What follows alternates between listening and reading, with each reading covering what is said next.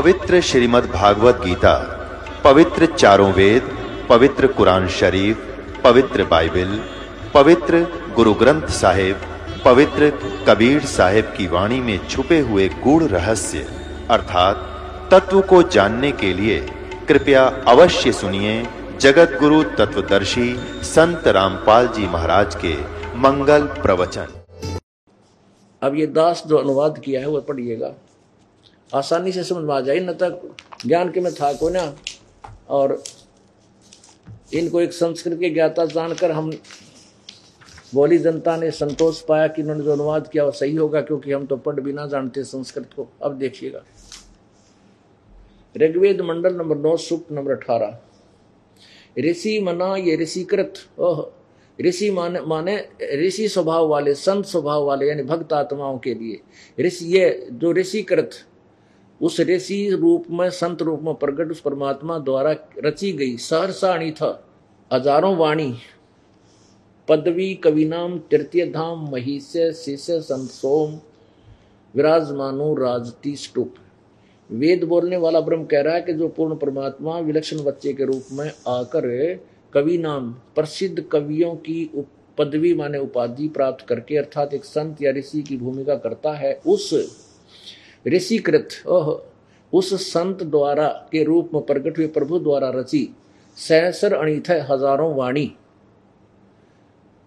हज़ारों वाणी ऋषि मना अह संत स्वभाव वाले उस व्यक्तियों अर्थात भक्तों के लिए सवरसा सर्व तुल्य आनंददायक होती है। उस परमात्मा द्वारा बोली गई वाणी उसके अनुयायियों के लिए, जो उसके ज्ञान को से परिचित हो जाए, उन्हें बहुत प्यारी लगती है, बहुत उनके कानों को स्वादिष्ट लगती है, स्वर्ग तो भी, स्वर्ग जैसी यानी सुखदाई उनको होती है। जैसे दास आपको वाणी बोलता है, आपकी आत्मा गद गद हो जाती है उस प्रभु की वाणी को सुनकर।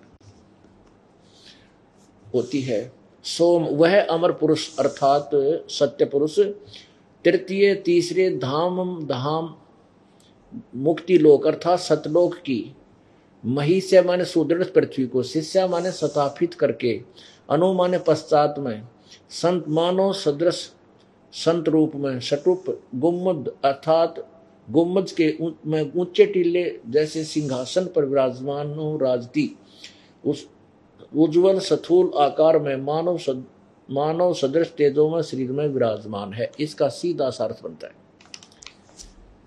अब क्या अर्थ हो गया? कि वो परमात्मा जो बालक रूप में प्रकट होता है वो बड़ा होकर के अपनी महिमा की वाणी को स्वयं ही बोलता है। और उसके द्वारा उस ऋषि रूप में प्रकट उस ऋषिकृत उस संत में रूप में प्रकट परमात्मा द्वारा रची हुई हज़ारों वाणी वो और उस, अपनी वाणी महिमा की वाणी को अपनी महिमा को कविताओं, लोकोक्तियों के माध्यम से बोलने के कारण एक प्रसिद्ध कवि की उपाधि भी परमात्मा प्राप्त करता है। अब सारी बात फट कबीर परमेश्वर पर है। कबीर जी को हम कवि कवि कवि कहा करते थे। बड़े महान कवि हुए, बड़े महान कवि हुए। और कहा कि वो होता है, परमात्मा, उसको लोग कवि कहने लग जाते हैं। वो परमात्मा होता है। अब ये सारी भूमिका जो बनाई है अब किस लिए? कि उस परमात्मा ने क्या बताया? गुण तीनों की भक्ति में ये भूल पड़ो संसार। कहें कबीर निज नाम बिना कैसे उतरो पार। गुण तीनों की भक्ति में रजगुण ब्रह्मा, सतगुण विष्णु, तमगुण शिव जी इन्हीं की भक्ति में ये सारा संसार भूला पड़ा है। और जब तक यथार्थ नाम, पूर्ण परमात्मा की सही भक्ति तुम्हें नहीं मिलेगी, तुम पार कैसे होगे? प्रसंग चल रहा था कि ब्रह्मा, विष्णु, महेश, ये मोश न तो अमर हैं, न ही ये पूजा के योग्य हैं। ये ये पूजा नहीं करनी इनकी इनकी पूजा नहीं की जा सकती, नहीं करनी चाहिए। लेकिन ये भी नहीं कह सकते कि ये यूजलेस है। अब जैसे आपने गीता जी अध्याय नंबर पंद्रह के श्लोक नंबर एक में, एक से चार में पढ़ा, कई बार सुनाया आपको कि उल्टा लटका हुआ संसार रूपी वृक्ष है। ऊपर को जड़ तो पूर्ण परमात्मा है, वो सचिदानंद घन परमेश्वर है, और नीचे को तीनों गुण, रजगुण, ब्रह्मा, सदगुण, विष्णु, तमगुण, शिवजी रूपी ये शाखाएँ हैं। ये देखिएगा श्रीमद भगवत गीता, अध्याय नाम, अध्याय नंबर पंद्रह, श्लोक नंबर एक से चार का विस्तृत वर्णन। ये एक अक्षर, यानी पेड़ है, उल्टा लटका हुआ संसार रूपी वृक्ष है। इसकी जड़ ऊपर को ये पूर्ण परमात्मा है नीचे को तीनों गुण रजगुण ब्रह्मा, सतगुण विष्णु, तमगुण शिवजी रूपी ये टहनिया हैं। अब हमने कोई भक्ति रूपी पौधा जो बीजना है, उसको कैसे बीजेंगे? अब हम उसको ऐसे बीजेंगे ऐसे बीजेंगे। आम का पौधा लाए और जड़ों को मिट्टी में गाड़ा दबाया, उसके ऊपर फिर सिंचाई प्रारंभ की। और सिंचाई जब हम जड़ की पूजा करेंगे, सिंचाई करेंगे तो जड़ से खुराक चलेगी, तना में। ये अक्षर पुरुष है। और तना से फिर डार में, ये छर पुरुष यानी ब्रह्म है। और छर पुरुष से तीनों गुणों में, रजगुण, ब्रह्मा सतगुण विष्णु रूपी टहनियों में ये खुराक जावेगी। और ये फिर टहनी फल देंगी। हमें जो फल देंगे, वो ब्रह्मा, विष्णु, महेश ही देंगे, लेकिन ये उस समय देंगे जब हम इस जड़ की पूजा, मूल मालिक की पूजा करेंगे। फिर ये टहनिया का फल लगेंगे बिना मांगे देंगे ये। अब जैसे हम इस तरह पूजा करेंगे, जड़ की पूजा करेंगे तो अपने आप हमारा किया हुआ कर्म इनके पास आएगा, ये हमें अपने आप देंगे, बिना मांगे देंगे ब्रह्मा विष्णु महेश। और अब हम क्या किए बैठे हैं? हम ऐसे कर रहे हैं। इन अज्ञानी संतों के द्वारा बताए गए अधूरे ज्ञान से हम ऐसे कर रहे हैं। हमने ब्रह्मा, विष्णु, महेश रूपी टहनियों को, पौधे की टहनियों को तो गमले में गाड़ दिया ज़मीन में। उसकी पूजा करने लागे जड़ छोड़ दी। मूल मालिक की पूजा छोड़ दी, नीचे की टहनियों की पूजा करने लगे। इससे हमें कोई भक्ति रूपी लाभ नहीं मिल रहा। अपरमात्मा क्या कहते हैं? गुण तीनों की भक्ति में ये भूल पड़ो संसार। कह कबीर निज नाम बिना भाई कैसे उतरो पार। अब आपको श्री मद भगवत गीता जी अध्याय नंबर सात के ये चार श्लोक सुनाएँगे, जिनमें कबीर परमेश्वर द्वारा ये अमर वाणी जो सब वेद में, उस सचिदानंद घन की वाणी में यथार्थ वर्णन है, वही गीता जी प्रमाण कर रही है। गुण तीनों की भक्ति में ये भूल पड़ो संसारे। कह कबीर निज नाम बिना तुम कैसे उतरो पार। श्रीमद भगवत गीता अध्याय नंबर सात। ये श्रीमद भगवत गीता अध्याय नंबर सात।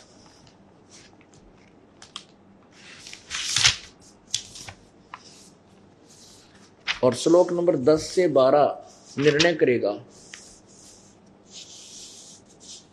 दस से पंद्रह। न बारह से पंद्रह, यहाँ देखिएगा, अध्याय नंबर सात और ये श्लोक नंबर बारह। और भी जो सतगुण से उत्पन्न होने वाले भाव हैं, जो रजोगुण से तथा तमोगुण से उत्पन्न होने वाले भाव हैं, उन सबको तू मुझसे ही होने वाले ऐसे जान। परंतु वास्तव में उनमें मैं और वे मुझमें नहीं हैं।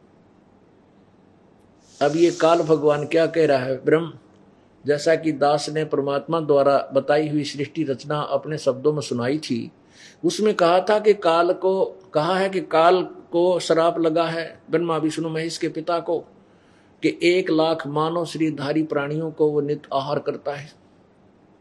और जिसके लिए इसने अपने तीनों पुत्रों को एक एक गुण युक्त कर दिया रजोगुण युक्त ब्रह्मा को सतोगुण युक्त विष्णु को तमोगुण युक्त शिव को। तो ये तीनों की ड्यूटी दे दी ब्रह्मा के गुण से हम संतान उत्पत्ति करते हैं। संसारिक व्यवस्था में लग जाते हैं, मान बढ़ाई में लगे रहते हैं। और सतोगुण भगवान विष्णु की सतोगुण की के प्रभाव से हम एक दूसरे में ममता में जकड़े पड़े हैं। और शंकर भगवान हमें संहार कर देता। क्यों? क्योंकि एक लाख मानवधार, शरीरधारी प्राणियों को इनका पिता आहार करता है। अब ये कहता है कि जो रजोगुण से भाव है, जो तमोगुण से जो उत्पन्न भाव होता है और जो सतोगुण से और तमोगुण से जो भाव उत्पन्न होता है, उन तीन, उनके लिए मूल कारण तो मैं हूँ। मेरे ही कारण सब कुछ हो रहा लेकिन मैं उन तीनों भगवानों से, देवताओं से दूर हूँ, अलग हूँ, उनमें नहीं हूँ। गीता, आपने शिवपुराण में नौवे अध्याय रुद्र संहिता में पढ़ा था कल। उसमें लिखा कि इस प्रकार तीनों देवताओं में गुण है, रजगुण, ब्रह्मा, सतगुण, विष्णु, तमगुण, शिव जी। लेकिन वो शिव शिव माने ये काल, इन तीनों से न्यारा है, अलग है। और यही ये कह रहा है कि इन तीनों में नहीं हूँ, ये मुझमें नहीं, मैं इनमें नहीं। इनसे न्यारा हूँ। आगे देखो। रजगुण, ब्रह्मा, ये क्या बताया है कि और भी जो सतोगुण बार में सतोगुण, यानी विष्णु से जो कुछ हो रहा है, सतीथि और रजोगुण ब्रह्मा से जो उत्पत्ति हो रही है और तमोगुण से जो संहार हो रहा है और भाव होने वाले, उन सबको मुझसे ही होने वाले ऐसा जान, परंतु वास्तव उनमें मैं और वे मुझमा नहीं है। तेरह में क्या कहा है? गुणों के कार्य रूप, सात्विक, राजस और तामस, यानी, और इन तीनों प्रकार के भावों से सारा संसार, प्राणी प्राणी समुदाय मोहित हो रहा है। इन तीनों गुणों से परे ब्रह्मा, विष्णु, महेश से ऊपर मुझ मुझे वह अविनाशी को नहीं जानता। वैसे इसका अर्थ ये बनता है मुझे वह अविनाशी को नहीं जानते। चलो हम, हम हमारा उद्देश्य सिर्फ़ ये समझना है कि ब्रह्मा विष्णु मही रजो गुणों इन गुणों से ऊपर अलग कोई और भगवान है जो जानने योग्य है। नहीं गुणों को और भगवान से क्या मेल? आपको कल स्पष्ट कर दिया था कि ये खुद स्वीकार करते हैं देवी भागवत में कि शंकर भगवान कहता है, माता, यदि आप हमारे पर दयालु हो तो मुझे इसे कुकर्म में क्यों ला दिया? मैं तमोगुण बना दिया जीवों का संहार करता हूँ। और कमल जय, कमल से उत्पन्न होने वाले ब्रह्मा को आपने रजोगुण क्यों बना दिया? और तमोगुण सतोगुण विष्णु को क्यों बनाया? इससे सिद्ध हुआ, रजगुण ब्रह्मा है, सतगुण, विष्णु, तमगुण शिव जी। ये सांकेतिक, यही, ये कोड वर्ड है गीता जी में, क्योंकि चारों वेदों का सारांश है। इसलिए इस कोड वर्डों को तत्वदर्शी संत ही समझा सकता, ये प्रमाण है। तेरवा में, गुणों के कार्य रूप सात्विक, राजस और तामस, इन तीनों प्रकार के भावों से सारा संसार, प्राणी, समुदाय मोहित हो रहा। इन तीनों गुणों से परे ब्रह्मा, विष्णु, महेश से ऊपर, मुझे, मुझ अविनाशी को नहीं जानता। चलो हम आगे फिर समझाएँगे इसको, कितना अविनाशी है अब चौदह में क्या कहा है? क्योंकि यह अलौकिक अर्थात अति अद्भुत त्रिगुणमयी मेरी माया। रजगुण, ब्रह्मा, सतगुण, विष्णु, तमगुण शिव जी द्वारा फैलाया गया जाल बड़ी दुस्तर है, खतरनाक है। जो पुरुष बुझ को निरंतर भजते हैं, वो इस माया का उल्लंघन कर जाते हैं। जो ब्रह्म साधना करते हैं, वो ब्रह्मा, विष्णु, महेश से अच्छी उपलब्धि कर लेते हैं। इसका भाव ये है। अब क्या पंद्रह में बताया है कि माया के द्वारा जिनका ज्ञान हरा जा चुका है जो इन रजगुण, ब्रह्मा सतगुण विष्णु, तमगुण शिव जी से अतिरिक्त किसी की पूजा किसी भगवान को मानने को तैयार नहीं, किसी की ओर पूजा करना नहीं चाहते, उनका ज्ञान, उनकी बुद्धि यहीं तक जकड़ी पड़ी है। उनके विषय में कहा है, जो ब्रह्मा, विष्णु महेश की पूजा करते हैं। माया के द्वारा जिनका ज्ञान हरा जा चुका है, ब्रह्मा, विष्णु महेश की जो पूजा करते हैं। असुर स्वभाव को धारण किए हुए मनुष्यों में नीच और दूषित कर्म करने वाले मूड लोग मुझको नहीं बचते। पुण्यात्मा, परमात्मा की वाणी को कि ये यथार्थ है, और आज से 600 वर्ष पहले जो उच्चारित की गई थी, वही वाणी आज ये दास आपको सुना रहा है, और अपने ही सदग्रंथों में प्रमाण करके आपके समक्ष दिखा रहा है। इससे आपको क्या दृढ़ता होगी कि कबीर परमेश्वर वास्तव भगवान थे? सर्वज्ञ थे, सर्वशक्तिमान थे, जिन्होंने ब्रह्मा, विष्णु, महेश और ब्रह्म पर ब्रह्म की उत्पत्ति का भी ज्ञान करा दिया। तो फिर उन तो परमात्मा कौन हुए? सृष्टि रचनहार कौन हुए जिन्होंने अपने पूरे ब्रह्मांडों की रचना बता दी और ब्रह्मा, विष्णु, महेश, ब्रह्म पर ब्रह्म की भी उत्पत्ति बता दी? तो इनके पिता कौन हुए? जो बता रहा है, वो कबीर परमेश्वर है। अब इनको राक्षस स्वभाव को धारण किए हुए मनुष्यों में नीच क्यों कहा? ब्रह्मा, विष्णु, महेश के पुजारियों को। पुण्यात्माओं,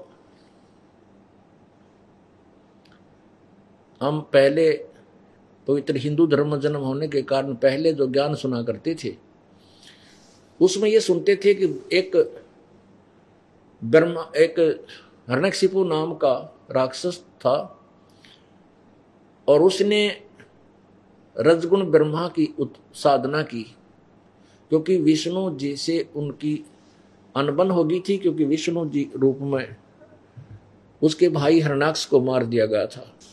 इसलिए हरणक्षिपु ने विष्णु से बदला लेने के लिए ब्रह्मा की साधना की, रजगुण ब्रह्मा की, उससे सिद्धियाँ प्राप्त होगी। उसने मांग लिया, सुबह मरू, ना श्याम मरू, रात मरू, ना दिन मरू, बारह मास ना मरू, धरती में मरू, ना आकाश में मरू, घर मरू, ना बार मरू, सारी फंड कर दिए। और फिर क्या बकवाद करने लगा? राक्षस कहलाया, अपने पुत्र का दुश्मन बन गया। और राक्षस, कुत्ते वाली मौत मरा, राक्षस कहलाया। रजगुण ब्रह्मा का उपासक। और तमगुण शिव जी की उपासना एक भस्मागिरी नाम के तपस्वी ने तमोगुण शिव की साधना की थी। उसी के द्वार के सामने, गेट के सामने शिरासन पर नीचे न सिर ऊपर को पैर करके बारह वर्ष तप किया। भगवान शिव ने जब उसे पूछा कि मांग भस्मागिरी क्या माँगता है? पार्वती के कहने से, पार्वती ने कहा, हे प्रभु, आप तो देवों के देव हो, महादेव हो, आपको क्या जो है परेशानी है, आप तो सब कुछ दान कर सकते हो। आपके लिए कोई भी चीज़ संभव नहीं है। पार्वती ने मारी उसका पंप और भगवान शिव जी फूल गए। अगमांग बसमा दसमागिरी क्या माँगता है? मांग, मैं तेरे से अति प्रसन्न हो। भस्मागिरी बोला, भगवान, पहले वचनबद्ध हो।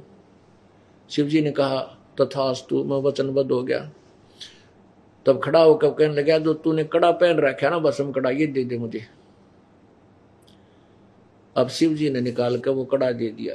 जब कड़ा उस तमगुण के उपासक शिव जी के उपासक के पास आ गया, उस भगवान ने का दुश्मन हो गया। ने बोला, ओले होशियार शिव जी तुझे मारूँगा। तुझे भसम करूँगा और पार्वती को पत्नी बनाऊँगा। ओ तेरा गजब हो देख कितने दुष्ट गीता जी ने बिल्कुल यथार्थ ज्ञान कहा है कि इन तीनों गुणों के पुजारी राक्षस स्वभाव को धारण किए हुए मनुष्यों में नीच, दुष्कर्म करने वाले मूर्ख लोग ये ब्रह्म की साधना भी नहीं करते। पूर्ण ब्रह्म की तो बहुत देर की बात है। अब वो भस्मागिरी पीछे पीछे भगवान शिव जी आगे आगे दौड़ लगा रहे अगर ये अविनाशी होते पुण्यात्मा हम रोज सुना पढ़ा करते सुना भी करते भगवान शिव जी भाग लिए, जान बचा के। अविनाशी होते तो खड़े रहते कर ले के करेगा अविनाशी नहीं थे, ये पहले भी ना थे। हम पढ़ा भी करते जब भी लेकिन हमारी बुद्धि काल ने बंद कर रखी थी, अब परमेश्वर ने ऑन कर दी। ईब सब, ईब दिखा, हमारा मोतिया बंद, हट गया हमारा।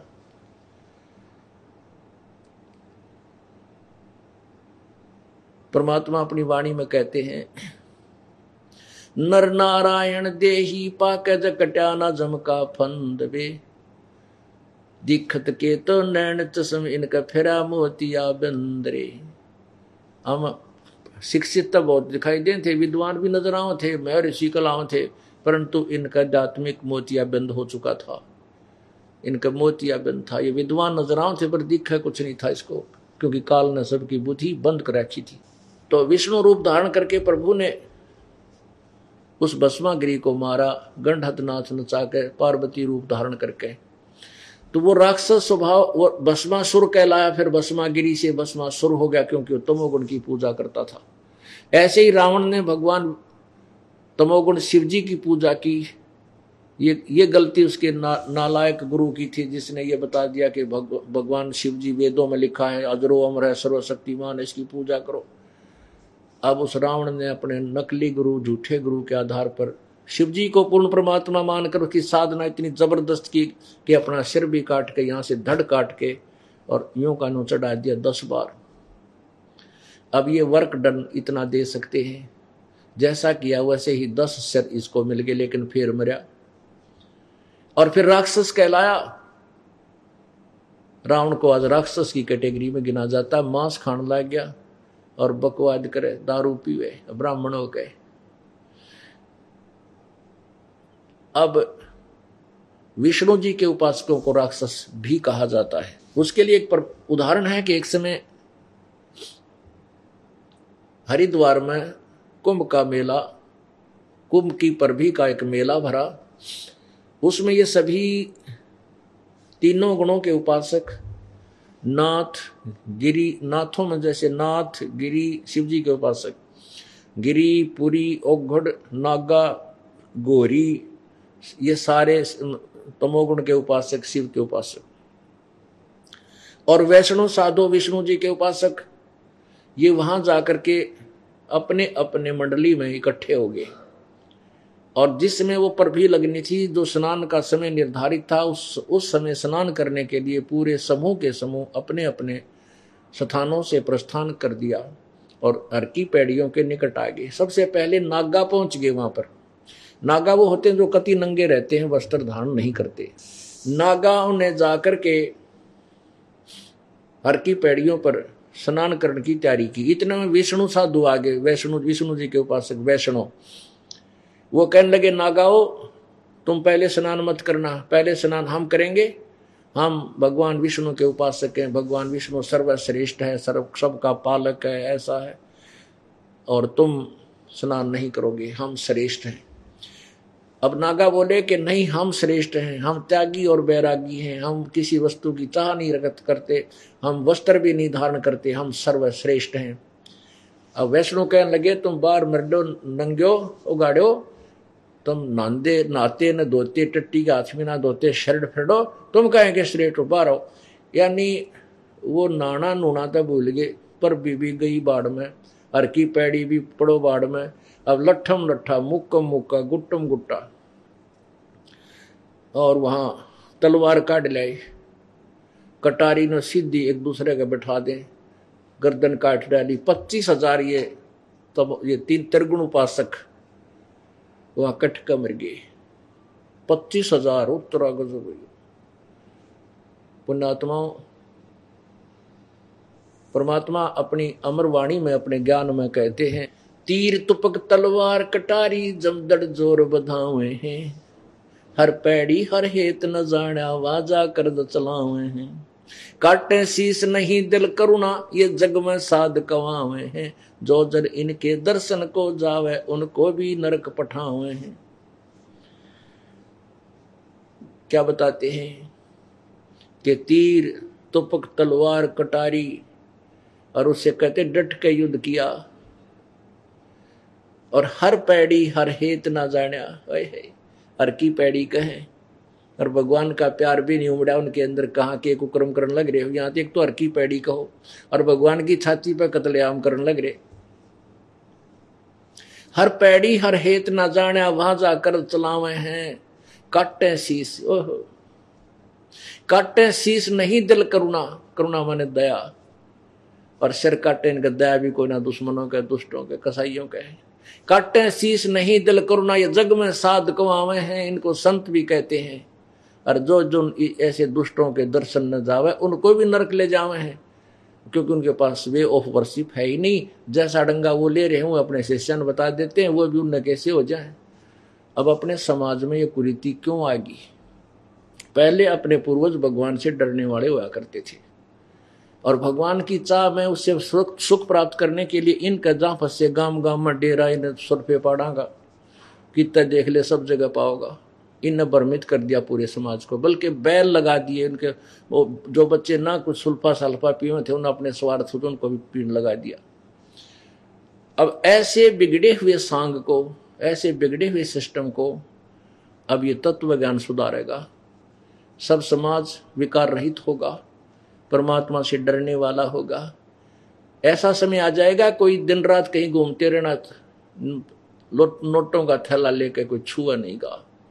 और ईब दस बीस हज़ार रुपये ले रहा आदमी तीन बल होगा चाला कभी को राम खोज ले हो तेरा गजब तो पुण्यात्माओं, ऐसा गलत समय आ गया, यू परमात्मा के यथार्थ ज्ञान के बिना मानव बहुत ही बिगड़ गया। अब इसको ठीक करना पड़ेगा। अब हो जाएगा, कोई बड़ी बात नहीं। बिगड़न में समय लगा है तो सुधरने में थोड़ा समय और लग जाएगा, और एक समय पूरी पृथ्वी पर इतनी शांति होगी। ओह! एक समय ऐसा आएगा कि जब ये प्रार्थना करा करेंगे, भक्त जब परमात्मा वर्षा कर दिया करेगा, क्योंकि इनके पुण्य यज्ञ इतने बनवा दूँगा कि ढेर लाग जाएँगे। ऐसे सतयुग में हुआ करता था, जब भी चाहते थे वर्षा हो जाती थी, जहाँ प्रार्थना करते थे, भगवान ज़्यादा वर्षा हो जाएगी, तभी बंद हो जाता था। तो ऐसे ही शुभ कर्मों के करने से ही उसका शुभ फल होता है, अशुभ करने से अशुभ फल मिलता है। तो हम, अब शुभ करेंगे तो फल भी शुभ ही होगा। कीकर बो बोवाएँगे तब बबूल उगेगी और काटे होंगे। आम बगीच, आम के फलदार वृक्ष बोवाएँगे तो फल ही लगेंगे और स्वादिष्ट और आनंददायक होंगे। ऐसे ये साधना हम यथार्थ करेंगे।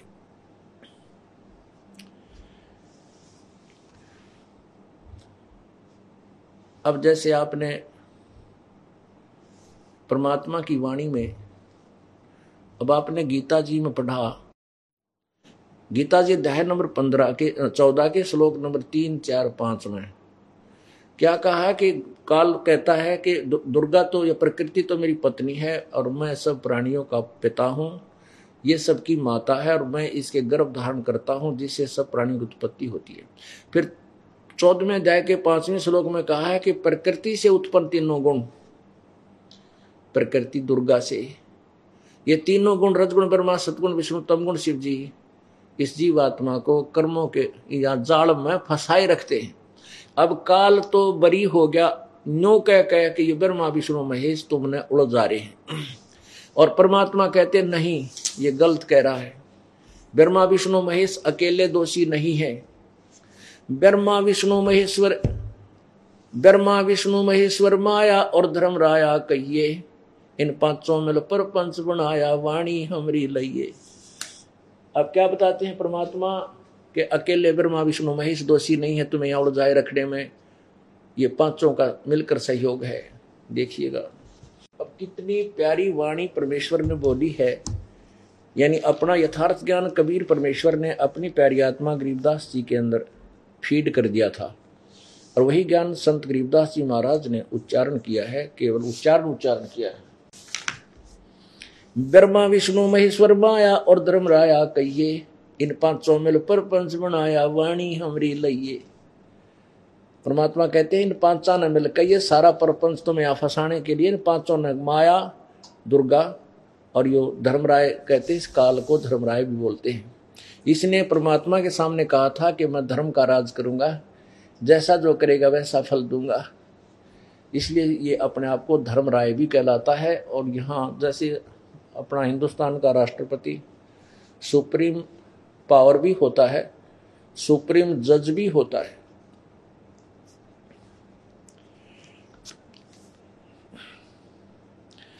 ब्रह्मा, विष्णु, महेश्वर, माया और धर्म राया कहिए, इन पाँचों मिल पर पंच बनाया, वाणी हमरी लइए। हम जो तुम्हें ज्ञान दे रहे हैं, इसको लेना लेना का अर्थ होता है कि संकेत न समझ लेना बस। यानी जैसे कोई किसी के विरुद्ध कोई षड्यंत्र रचने की और कोई बातचीत कर रहा हो तो वो उसके कान उधर हो जाते हो, तुरंत ले लेता है कि क्या, ये शत्रु हैं और क्या कुछ करना चाह रहे हैं। तो परमात्मा इसी प्रकार करे, मैं तुम्हें जो ज्ञान दे रहा हूँ इसको बड़ी ध्यानपूर्वक और सतर्क होकर इसको समझ लेना, सुनना। ब्रह्मा विष्णु महेश्वर माया और धर्म राया कहिए, इन पाँचों मिल पर पंच बनाया वाणी हमरी लइए इन पाँचों मिल जीव अटकाए जुगन जुगन हम आण छुटाए। इन पांचवा ने मिलकर तुम्हें इन जीवों को फंसा रखा है, अड़ा रखा है।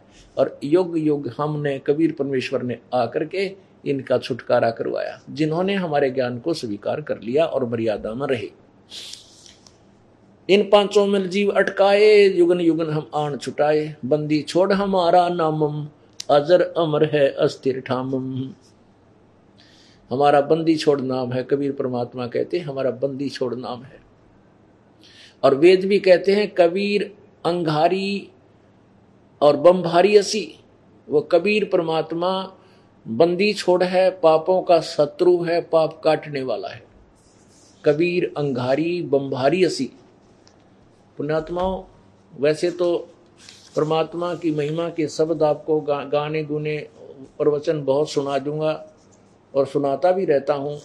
आपने पहले भी अन्य संतों पंथों से भी सुने हुए हैं, लेकिन जब तक आपको ये दृढ़ विश्वास नहीं होगा कि हम जिस मार्ग पर लगे हैं, ये यथार्थ मार्ग है, तब तक आप भक्ति नहीं कर सकते। गीता जी अध्याय नंबर दो के श्लोक नंबर तिरपन में कहा है कि, अर्जुन, जब तेरा, तेरी बुद्धि नाना प्रकार भिन्न भिन्न प्रकार के भ्रमित करने वाले ज्ञान से, वचनों से हटकर एक तत्व ज्ञान पर डट जाएगी, रुक जाएगा, तब तो तू योगी होगा, तब तो तू भगत बनेगा तेरी भक्ति प्रारंभ होगी।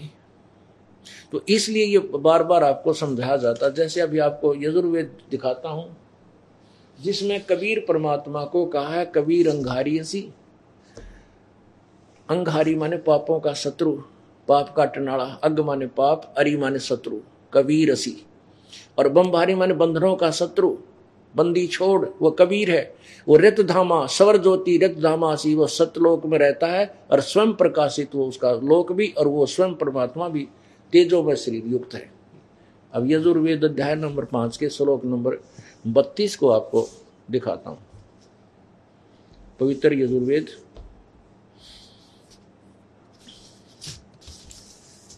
ये प्रकाशक है सार्वदेशिक आर्य प्रतिनिधि सभा, दो बटा पाँच महर्षि दान भवन रामलीला मैदान, नई दिल्ली। ये महर्षि दानंद कृत है, अनुवाद है महर्षि दान सरस्वती कृत।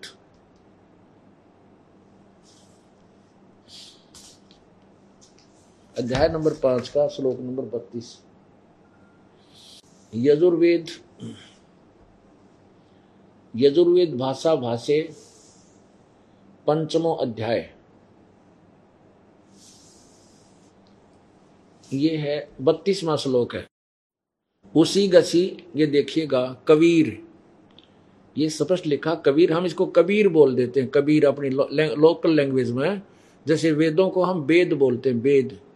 कबीर को हम कबीर बोलते हैं। ऐसे कबीर अंगारी असी।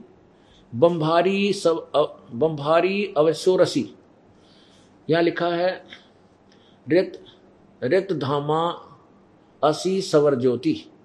रित धामा ये देखिए, हे जगदीश्वर, जिस कारण आप उसी कांतिमान असी माने हैं। अंगारी, इन्हीं का अनुवाद है। अंगारी माने खोटे चलन वाले जीवों के शत्रु। अब यहाँ अंगारी माने पापों के शत्रु। व कबीर कबीर है। यह अकेले लिखा कांत प्रजय है। कोई बात हो या? खोटे चलन वाले जीवों के शत्रु। व कबीर।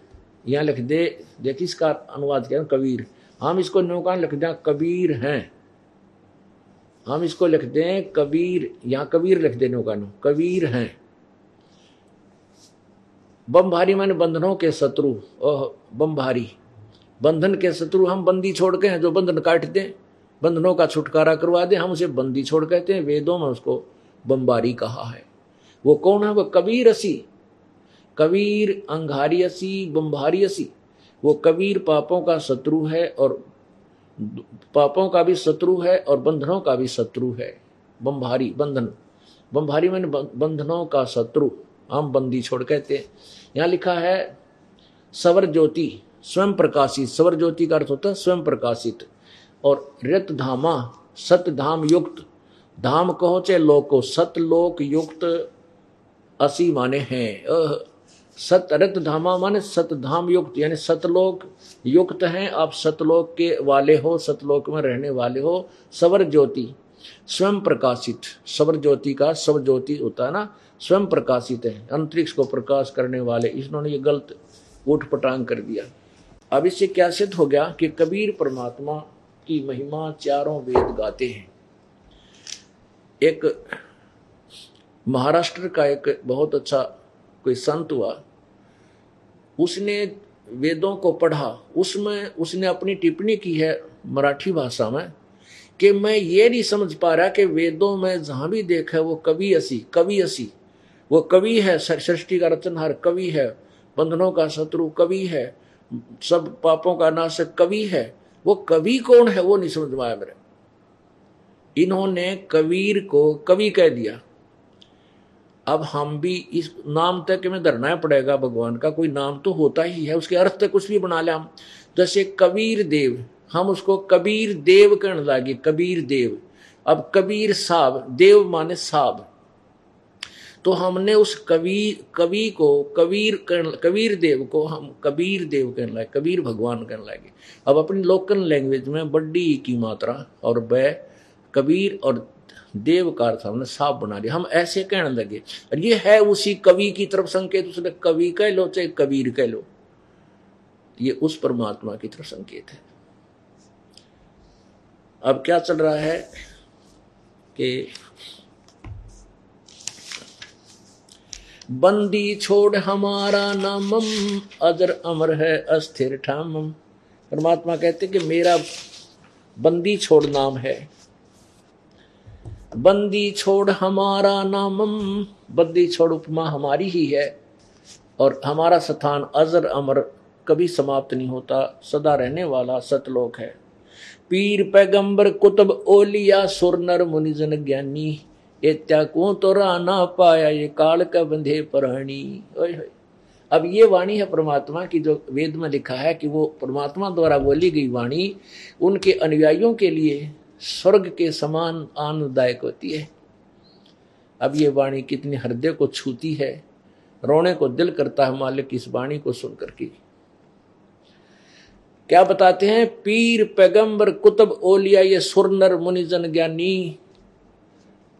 जो गीता जी अध्याय नंबर सात के श्लोक नंबर सोलह और सत्रह में स्पष्ट किया है कि चार प्रकार के साधक मुझे बजते हैं, गीता ज्ञानदाता कहता, ब्रह्म ब्रह्म कह रहा है। एक अर्थार्थी, एक आरथ, एक जिज्ञासु और ज्ञानी। अर्थार्थी वो होते हैं जो अपने धन लाभ के लिए केवल वेदों के मंत्रों से अनुष्ठान करते हैं, वो दूसरी कोई अन्य कविता वगैरह नहीं करते। ओम जय जगदीश रे, स्वामी जय जगदीश रे, या जय गणेश जय गणेश देवा या हनुमान चालीसा, उनको नहीं प्रयोग करते।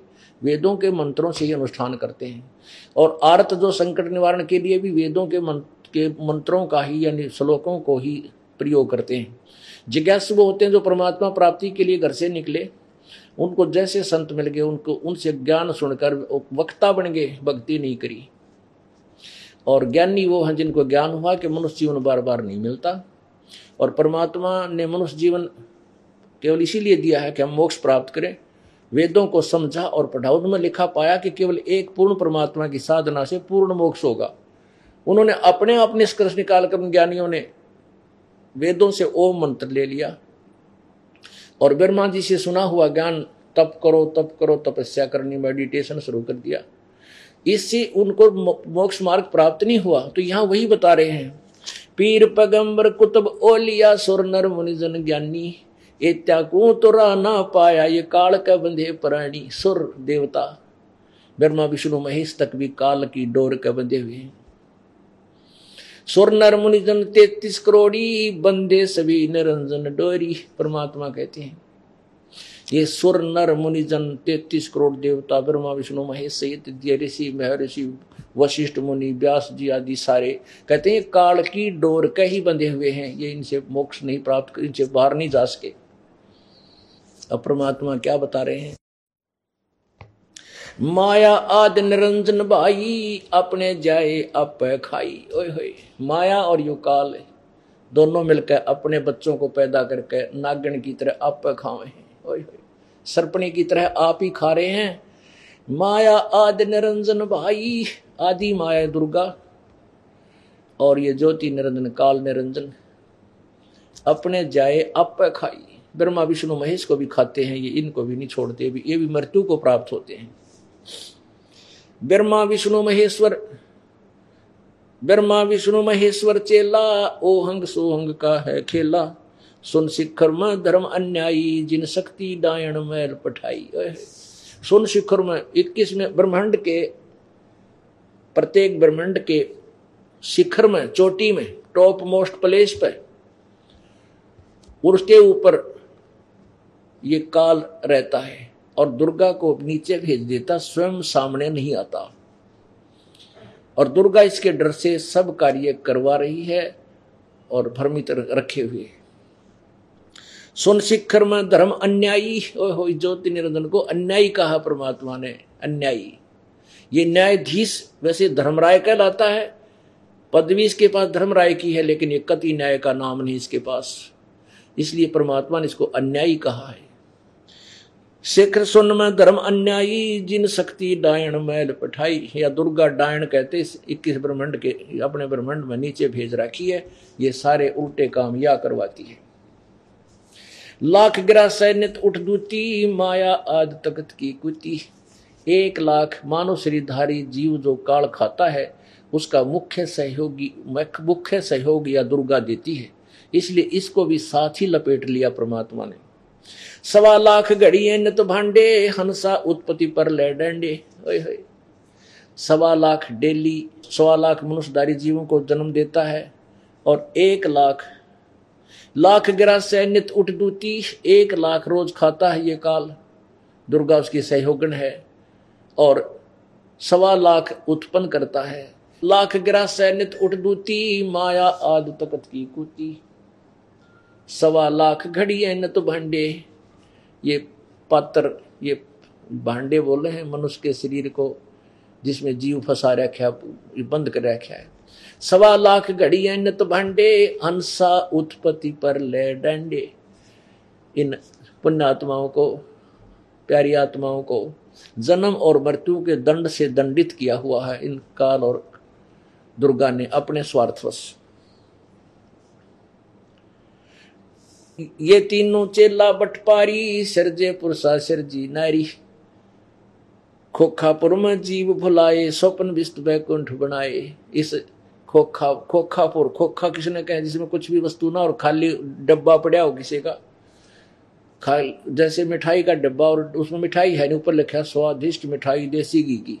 और खोल कर देखा, उसमें भूस भरिया।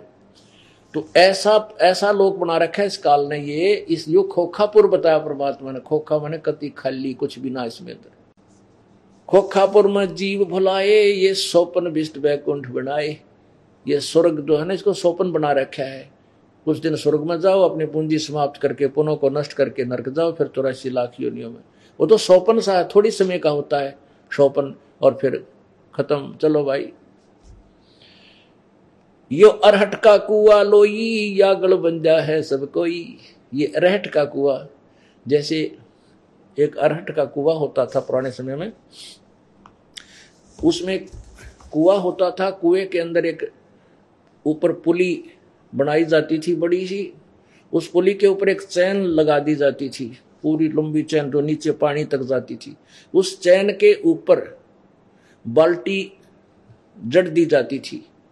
बाल्टियाँ, वो नीचे से भरकर बाल्टी आती थी, ऊपर खाली हो जाती थी, वो पानी सिंचाई के लिए चला जाता था खेतों में। वो एक बैल या ऊँट आदि से उसको कोल्हू की तरह चलाया जाता था। तो नीचे से भरकर आती बाल्टियाँ, ऊपर खाली, नीचे भरकर ऊपर खाली, नीचे भर ऊपर खाली। तो कहते हैं, तुम यहाँ कुछ पुण्य पाप करते हो, उनको खाली कहाँ करके आते स्वर्ग में पुण्य पाप नरक में और फिर उल्टे, फिर भरो फिर जाओ, फिर भरो फिर जाओ। ये अरहट का कुआ लोई, यागल बंजा है सब कोई। कीड़ी, कुंजर और अवतारा, हर हट डोर बंधे कई बारा। ये ब्रह्मा, विष्णु, महेश, तुम्हारे देवता भी। ब्रह्मा, विष्णु, महेश तक भी कहते हैं सरट के डोर में ना जाने कितनी बार जन्म जन्म मृत्यु को प्राप्त हो चुके हैं।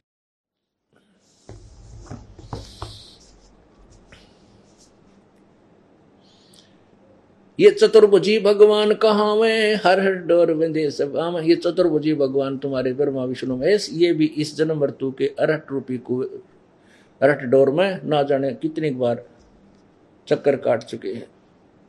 शेष महेश गणेश्वर ताही हर हरट डोर बंधे सब आही। शुक्रादिक, ब्रह्मादिक देवा, हर हट डोर बंधा सब खेवा। सब टोल खेवा मैंने टोल का टोल। ये सभी जन्म मृत्यु के अंदर है। कोटिक करता कोटिक करता फिरता देखा, हर हट डोर कहूँ सुन देखा। ये करोड़ों तरह भगवान, ये करता के अलावा ब्रह्मा विष्णु में ये कोटिक करोड़ों ने चक्कर काटते हमने देखे, वो पुआ पुरानी।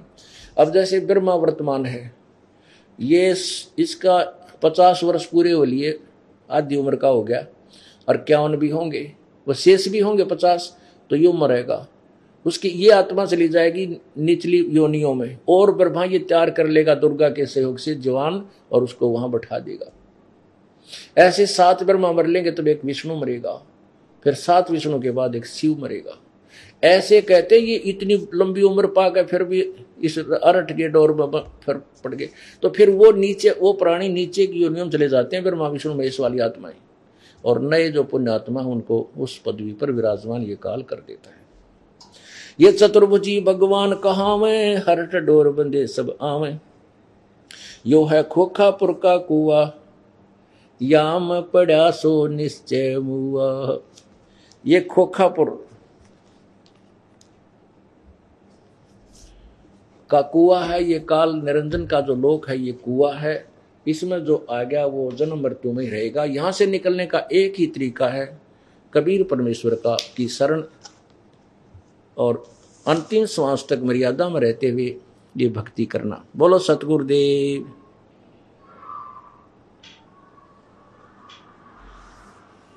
सत साहिब